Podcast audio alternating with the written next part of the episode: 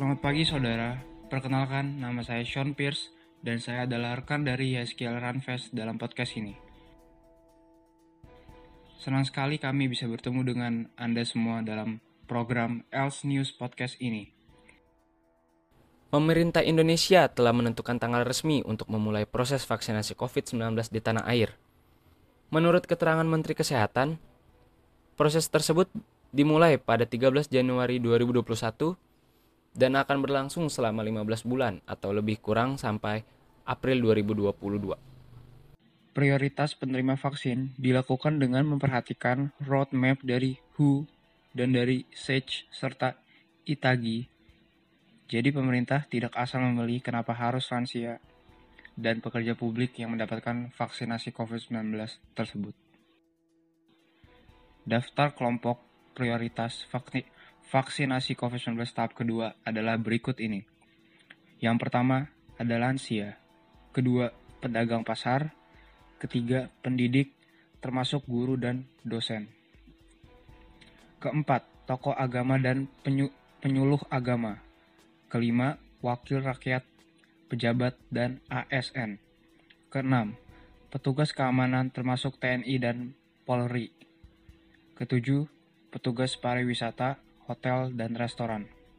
Kedelapan, pelayanan publik termasuk petugas damkar, BPBD, BUMN, BPJS, dan kepala perangkat desa.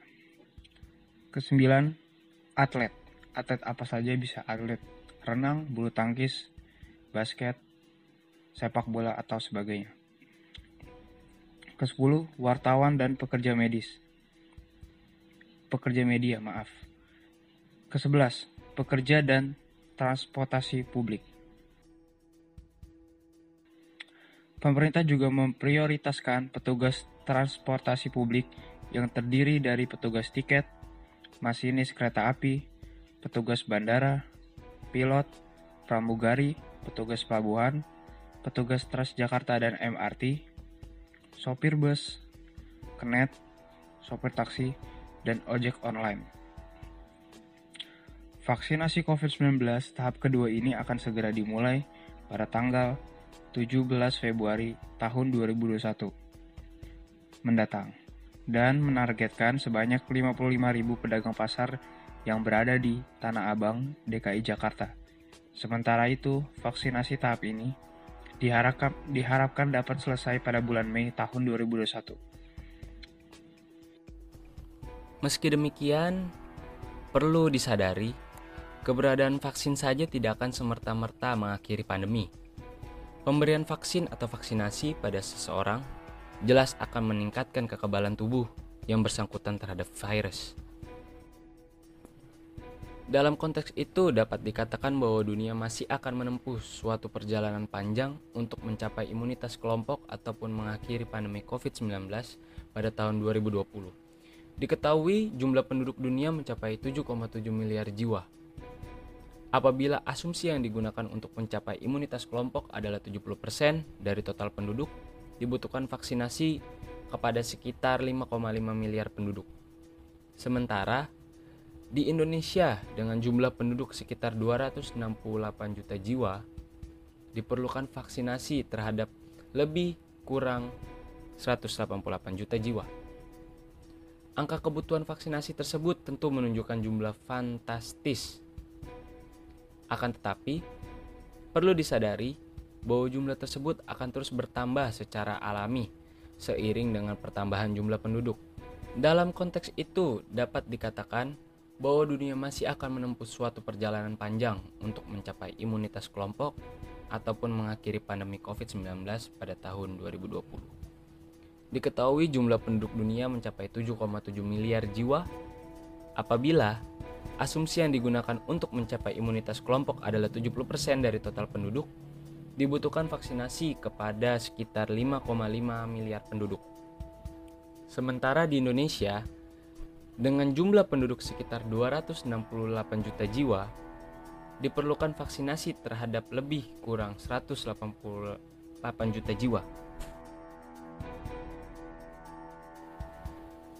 Selain vaksin COVID-19 yang sudah digunakan seperti Sinovac dan AstraZeneca, Vaksin Sinopharm dan CanSino juga segera digunakan di Indonesia dalam program vaksinasi gotong royong.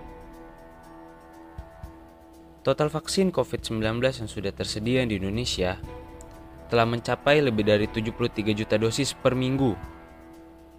Vaksin-vaksin tersebut dari berbagai produsen seperti Sinovac, Sinopharm, dan AstraZeneca. Namun, berbagai jenis vaksin virus corona selain ketiga vaksin tersebut juga segera tersedia di Indonesia. Puluhan juta dosis vaksin COVID-19 datang secara bertahap. Selain vaksin, untuk program vaksinasi nasional juga terdapat beberapa vaksin untuk digunakan dalam vaksinasi gotong royong. Vaksin gotong royong yang akan digunakan antara lain Sinopharm, CanSino, dan Moderna. Berikut beberapa vaksin COVID-19 yang telah digunakan dan akan digunakan di Indonesia beserta perbedaan vaksin. Selain vaksin Sinovac, Indonesia juga mendatangkan vaksin COVID-19 yang dikembangkan oleh Beijing Bio Institute Biological Product atau vaksin Sinopharm. Vaksin COVID-19 Sinopharm ini adalah salah satu vaksin gotong royong yang akan digunakan di Indonesia. Vaksinasi gotong royong merupakan pelaksanaan vaksinasi kepada karyawan atau karyawati dan individu lain dalam keluarga yang pendanaannya dibebankan pada badan hukum atau badan usaha. Penerima vaksin tidak dipungut biaya atau bisa dibilang gratis, sebab pembiayaan vaksin COVID-19 ini ditanggung oleh perusahaan. Badan Pengawas Obat dan Makanan atau BPOM telah menyatakan bahwa vaksin Sinopharm aman digunakan dan telah memiliki izin penggunaan darurat yang diterbitkan pada 29 April 2021. Penggadaan vaksin COVID-19 Sinopharm di Indonesia ini sebanyak 7,5 juta dosis dengan jumlah vaksin yang tersedia sebanyak 500 ribu dosis. Efikasi vaksin Sinopharm menurut Kepala BPOM berdasarkan uji klinik yang dilakukan di Uni Emirat Arab, vaksin tersebut memiliki kemanjuran 78%. Efek samping vaksin yang umum dari pengguna vaksin COVID-19 antara lain seperti bengkak, kemerahan, sakit kepala, diare, nyeri otot, atau batuk. Suntikan dosis pertama dan kedua jedanya disarankan antara 3 hingga 4 minggu. Organisasi Kesehatan Dunia atau WHO merekomendasikan vaksin Sinopharm untuk orang dewasa di atas 18 tahun. Yang kedua, vaksin CanSino. Vaksin CanSino adalah vaksin pertama yang mengantongi hak paten oleh pemerintah Cina pada 11 Agustus 2020 lalu. Vaksin COVID-19 buatan Cina ini dibuat oleh CanSino Biologic. Penyediaan vaksin tersebut digunakan untuk mencukupi kebutuhan vaksinasi gotong royong. Untuk program vaksinasi tersebut, pemerintah menyiapkan sebanyak 5 juta dosis vaksin CanSino. Menurut Biofarm, produsen vaksin CanSino berkomitmen untuk mengirimkan 3 juta dosis vaksin antara Juli hingga September 2020. Vaksin CanSino hanya memerlukan satu suntikan atau satu dosis saja dan dapat memberikan perlindungan atau efikasi vaksin sebesar 65-69%. Kendali efektif 68,83% mencegah COVID-19. Namun peneliti vaksin di CanSino Bio menyarankan agar suntikan penguat dapat diberikan 6 bulan kemudian. Suntikan penguat 6 bulan kemudian menyebabkan 7 kali hingga 10 kali lipat dalam meningkatkan antibodi penawar. Terima kasih telah mendengar Els Podcast.